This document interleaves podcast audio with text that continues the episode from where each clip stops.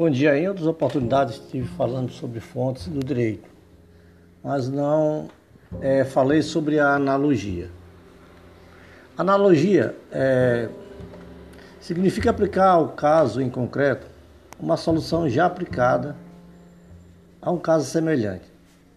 Alguns consideram que a analogia não seria uma fonte de direito, mas apenas uma fonte de integração da norma, dos casos de lacuna da lei pois ela não cria norma, apenas aplica já existente em outro, em outro caso concreto.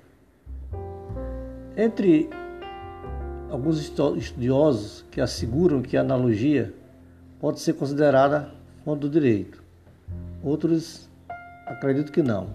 A analogia se subdivide em legal, aquela que utiliza outra lei para casos semelhantes, analogia jurídica, aquela que utiliza outras fontes do direito que não é lei. Para a aplicação da analogia, existem três requisitos. Primeiro é que o fato em questão não seja regulado de forma específica, expressão da lei. Segundo, é que a lei regule a hipótese similar.